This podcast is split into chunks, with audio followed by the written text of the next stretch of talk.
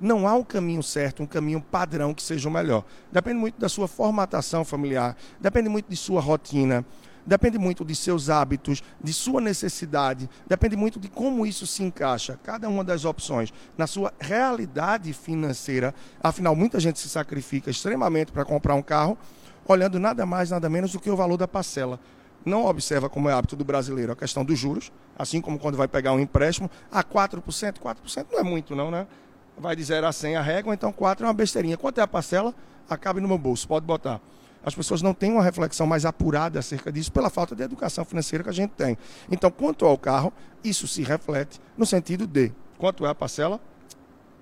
Eu consigo pagar essa parcela. Mas a pessoa não reflete em relação a combustível, estacionamento, flanelinha, lavagem, manutenção, revisão, IPVA, seguro eu vou ter, não vou ter, e que fatos mais podem ocorrer que a gente não espera, que ninguém deseja, como uma multa uma batida, etc.